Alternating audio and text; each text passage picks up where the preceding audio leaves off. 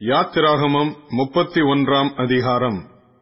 பின்னும் கர்த்தர் மோசையை நோக்கி நான் யூதாவின் கோத்திரத்தில் ஊருடைய மகனான ஊரியின் குமாரன் பெசலையேலை பேர் சொல்லி அழைத்து வினோதமான வேலைகளை அவன் யோசித்து செய்கிறதற்கும் பொன்னிலும் வெள்ளியிலும் வெண்கலத்திலும் வேலை செய்கிறதற்கும் ரத்தினங்களை முத்திரை வெட்டாக வெட்டி பதிக்கிறதற்கும் மரத்தில் சித்திர வேலைகளை செய்கிறதற்கும் மற்றும் சகலவித வேலைகளையும் யூகித்து செய்கிறதற்கும் வேண்டிய ஞானமும் புத்தியும் அறிவும் அவனுக்கு உண்டாக அவனை தேவ ஆவியினால் நிரப்பினேன்.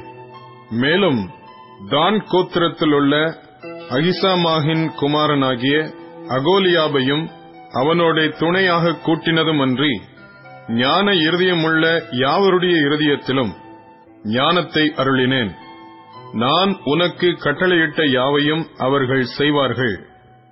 ஆசிரிப்பு கூடாரத்தையும் சாட்சி பெட்டியையும் அதன் மேலுள்ள கிருபாசனத்தையும் கூடாரத்தில் உள்ள சகல பனிமுட்டுகளையும் மேஜையையும் அதன் பனிமுட்டுகளையும் சுத்தமான குத்து விளக்கையும் அதன் சகல கருவிகளையும் தூப பீடத்தையும் தகன பலிபீடத்தையும் அதன் சகல பனிமுட்டுகளையும் தொட்டியையும் அதன் பாதத்தையும் ஆராதனை வஸ்திரங்களையும் ஆசாரிய ஊழியம் செய்வதற்கான ஆசாரியனாகிய ஆரோனின் பரிசுத்த வஸ்திரங்களையும் அவன் குமாரரின் வஸ்திரங்களையும் அபிஷேக தைலத்தையும் பரிசுத்த ஸ்தலத்துக்கு சுகந்த வர்க்கங்களாகிய தூப வர்க்கத்தையும் நான் உனக்கு கட்டளையிட்டபடியே அவர்கள் செய்ய வேண்டும் என்றார்.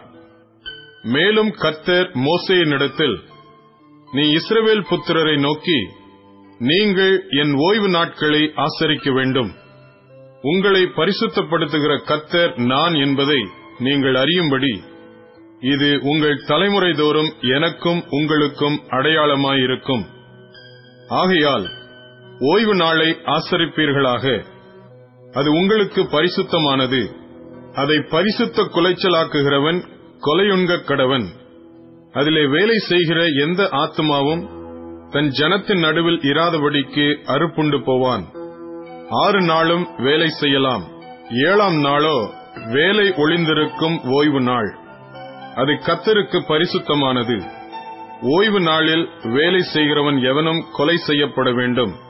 ஆகையால் இஸ்ரவேல் புத்திரர் தங்கள் தலைமுறை தோறும் ஓய்வு நாளை நித்திய உடன்படிக்கையாக ஆசரிக்கும்படி அதை கை கொள்ள கடவர்கள். அது என்றைக்கும் எனக்கும் இஸ்ரவேல் புத்திரருக்கும் அடையாளமாயிருக்கும்.